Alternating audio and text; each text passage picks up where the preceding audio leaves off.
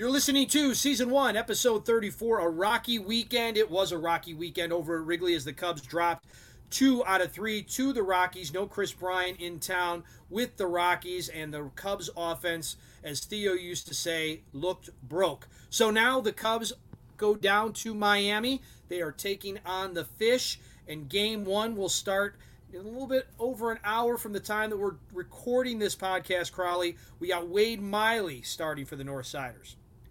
Yeah, Wade Miley takes the bump versus Edward Cabrera. And so Wade Miley is 1 0 with a sparkling 289 ERA with 23 Ks. Point is, he hasn't pitched that much. That's why that number is so low. Um, Cabrera's 5 and 3, 270 ERA with 63 Ks. Um, you know, one of those matchups again that nobody really has too much experience against the other team. Um, Miguel Rojas has nine at bats, but he doesn't have any hits off Wade Miley. But uh, this is a team that you know isn't doesn't have a strong lineup. So once again, the Cubs play in Miami, and neither lineups are that strong. So um, we have the lineups already.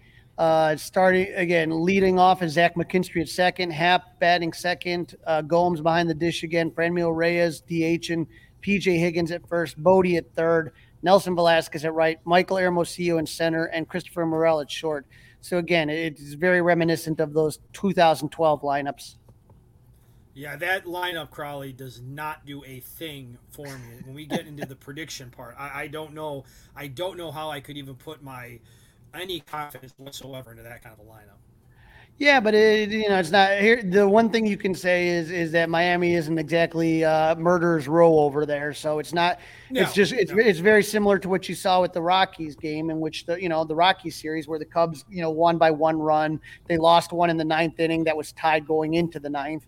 I mean, you saw a couple close games. I mean, I wouldn't be surprised to see something here, man, and just seeing, you know, a potential coin flip on this one.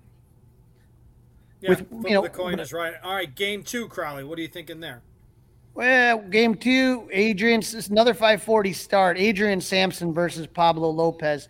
I always say don't bet against Sampson. You never know what that guy. I mean, you know, it's it's uh, you know, he's always kind of keeping you in it, and and and then all of a sudden the big uh, victory versus Jake deGrom uh, is exciting. Um, you know, uh, just watching him do what he's done all year it's interesting the amount of depth. There's still a lot of guys that just are not very polished, but just I'd rather have that problem of having a lot of potential guys. You saw what happened this season when you when you lost all your starters pretty much in the first couple of weeks when you had problems with Miley and Smyly and and Hendricks and uh, and Stroman, all those guys spending time on the IL for either you know a short time or a, a long time you know, a lot of these guys got very valuable major league experience, and and that'll do nothing but help the Cubs in the future. Sampson, the last few starts, you know, again that start against deGrom, six innings pitched, two hits, zero earned runs was amazing.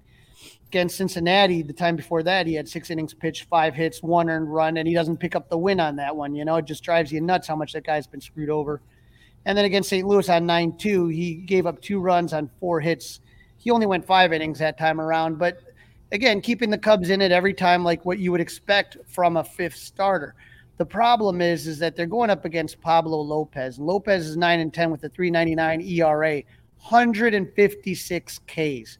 So for a team like the Cubs that is already prone to striking out a whole bunch, to a lineup that is probably among some of the worst we've seen this team roll out there this game right now just kind of has there's all sorts of bad written all over it that I'm nervous about on this one. I I Yan yeah, Gomes. I, I, yeah, I agree with you, Crawly. I mean, this this thing's got that thing's got like same game parlay written all over it, if you know what I mean. Um, right. You know, over under Cubs striking out, over under Lopez strikeouts, maybe the total under in this game. I mean, that thing that thing looks absolutely dirty and not in a good way, Derby. Right. Like Yan Gomes is uh, 0 for 10. You know, David Bote's got two hits, but only four two at bats. He's got one hit only. So yeah, a lot of these guys don't even have any experience against him. Ian Happ, five at bats, he hits 400, so he's hit him before. But uh, I'm, you know, if Pablo Lopez is smart, he just kind of doesn't worry too much about Ian Happ. Maybe pitches around him, don't give him anything good, too good to hit, and let everybody else do the damage. Because you know that's I, I I'm not really confident that anyone is going to do a lot of damage in this lineup right now. In game three, Crawly, another 540 Central Time start. Uh, we've got the old uh, the Miley Smyly uh, starting the series and ending the series. Yeah, you know, just just like it was all drawn up for until it didn't work out. you know, with, with Wade Miley, man, it's uh, you know, or with Drew Smyly, we've been talking about him and and everything that he's done. There's a, a mutual option at the end of the year between the Cubs and uh, Smyly. So very curious to see how this all is going to play out because Smyly has been absolutely lighting it up. Um, the last start we talked about was kind of an interesting one because it was a short one, right? Four hits, one earned run um, five innings pitch. But you know, before that, seven innings pitch against San Fran. He, you know, he was absolutely dominant. He only gave up one hit, zero runs. St. Louis, you know, that was one that he didn't do really good at that. But in general, if you look at how he's done since coming back, and especially since the trade deadline, he has been absolutely on fire. And I just, you know, I'm just kind of looking through the months of just everything, like just July, August, everything. This guy's just been doing everything humanly possible uh, to, to win games. And even though, you know, the record may not reflect it that much, he has really, really been an excellent pitcher. So when you look at, you know, we don't have uh, a third pitcher that we don't have Miami's pitcher, you know, we just have Drew Smyly. Um, but I, I am TBD Crawly. TBD. TBD. TBD. And so I just, I just think that Drew Smyly's been rolling and I, you know, it, it's it's interesting where you talked about, you know, with Wesneski and some of the other guys, how they're going to do this. I wonder if they may go with a six man rotation because you talked a little bit about um, out of the bullpen having Keegan Thompson. I'm surprised they're having him come back, to be honest with you. I thought it's a good time to kind of just tap out, you know, give the kid a pat on the back. Don't try to do anything too much. Let the arm rest and and be ready for whatever role you know, I, am sure they're going to have, I, I, don't know what they're going to do in the offseason, but, you know, make it competitive and, and, and make people earn those starting spots next year. Um, but, you know, like, how are they going to do this for the rest of the season? You, you have Stroman, you have Sampson, you have Miley, you have Smyly, you have Wesneski. That's five. I mean, you know, I don't know if I'm forgetting anybody. Uh, Javier Assad is six. You know, are you going to give him a couple more starts? So I'm, I'm curious to see how this all plays out. A six man rotation would make sense down the last two and a half weeks. Why not? Or like an opener, you know, and you, you tell these guys you're going three, you're going three right off the bat, right? Unless something crazy happens. We're planning on you pitching the first three innings, you pitch the next three innings, and then we get to the bullpen. We get to the bullpen after that. And and you do have some guys that have been starters that are in your bullpen. When you talk about Mark Leiter has been there, and if Keegan Thompson, if, if that's yep. what Rossi says, so you got Keegan Thompson. So I mean, you you have a lot of guys that you can potentially play around with. You know, um, I'm just I'm I'm curious to see how it all plays out. Are you surprised, Dustin, that they're going to have Keegan come back? Uh, I am a little bit, but I think when you say we're going to use him out of the pen, I think that creates a massive gray area, right? Like they don't have to use him. They might have him get up and get down, right? I mean, so if you're not planning on starting him, I think that's probably the way to go right now, but you want him around the team and listen, with all these guys, I, I, mean, I can't imagine that they would have somebody better than him. But with all these guys, you know, is his is he not starting next year? I mean, that would be a massive upset. That means they probably buy. You're giving me a great look there if you're watching this on video. That would mean they bought two starters or something like that for him not to be in the mix or something. But who knows? Uh, but I would. I'm. I, I like the idea of bringing him back. Um, but I also like the idea of since he's in the bullpen, who knows? The guy might throw like he might face nine more batters the rest of this year. So what? I'm just I'm just so so let's let's kind of play it out here because you you got Kyle Hendricks, you got Marcus Stroman. Uh, I'm just trying to think of you know for sure's right. So those are your two for sure's. Right. And and then well, and and and Steele, right?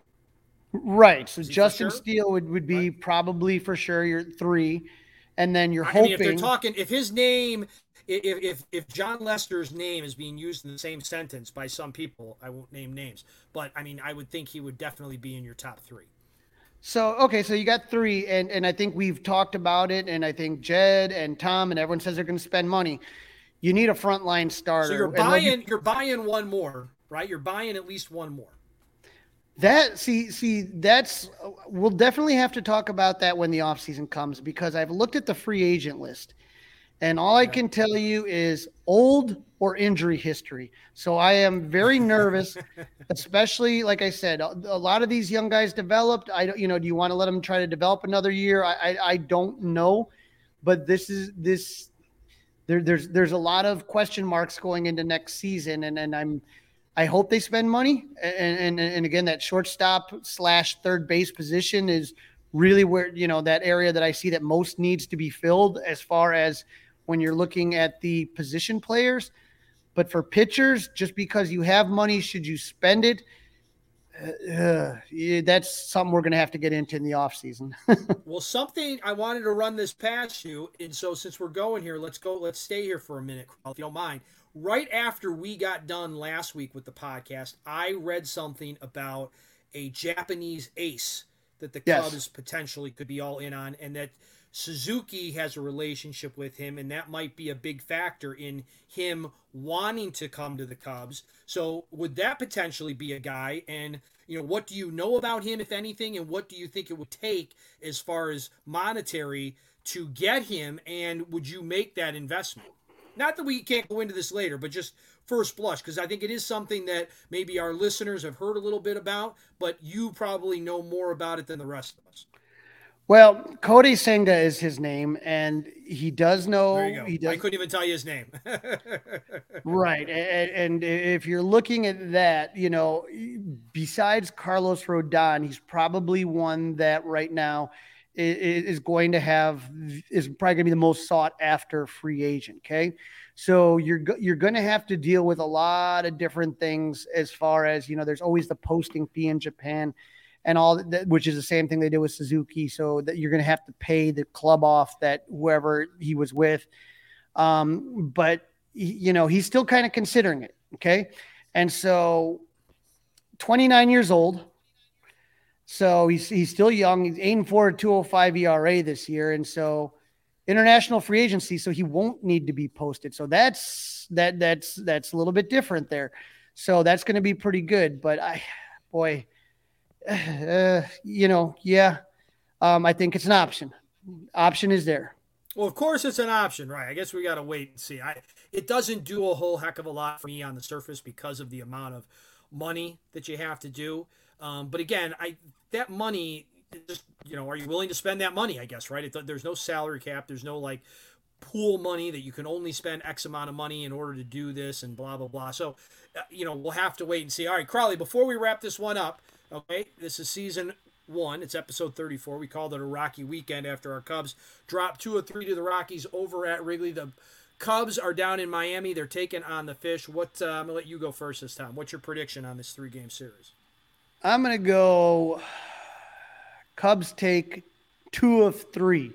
I am going with the Miley and Smyly start. So games one and game three. I, I, I'm with you. They're going to lose game two, and I'm going to say they're going to win game three because of TBD right now. And I like Smyly more than I like Miley. So I think they only take one of three, and they won't get swept, and that's what they're going to be facing on Wednesday. So Drew Smyly will uh, keep them in the game long enough. Well, let, let, let, let's see what happens, and hopefully the Cubs can uh, can take a series. Like you know, I don't think they're going to get that draft pick that we were hoping for. So now, I'm just trying to get them. Yeah, I want to see them rolling in the right direction going into 2023. Absolutely, Crawly. That's a wrap. That was season one, episode 34, a rocky weekend. We hope everybody listening has a great week. Thanks for listening. Thanks for tuning in. We'll be back with you guys later this week, and we will preview just an unbelievable can't miss series, folks Cubs and Pirates in Pittsburgh. R. Uh, don't forget to follow us at uh, Fly the W670 at, on Instagram and Twitter. You can also follow us on Facebook, Fly the W. And don't forget that you can email us at flythew670 at gmail.com. And no matter what, go Cubs.